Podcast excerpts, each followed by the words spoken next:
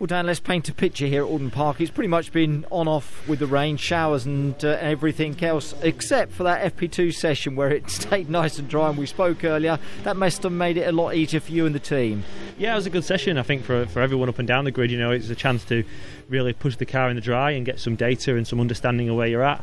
Um, a good session for us. You know, we we we, we look pretty sensible out of the box, um, and at the end, they managed to put in quite a sensible time. So uh, yeah, we're, we're looking I'd say fairly, fairly handy in the in the full dry weather, which is which is always great. Um, obviously, been did well here last year in, in quali. I think I was third, so um, you know the car goes well, and I think um, I think car is, is, is, certainly improved on last year. I'd, I'd, like to think so.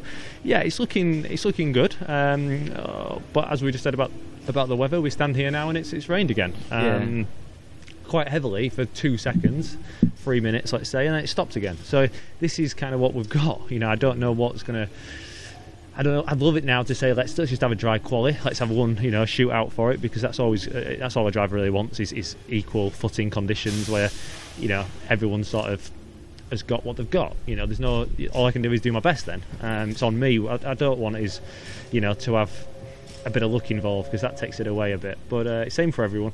So we'll have to see. Um, you know, we haven't really done any proper wet laps. We've done some, but I wouldn't say we've had uh, a decent set of wet tyres on to really judge our performance. So I'm sure we'll be sensible in the rain as well.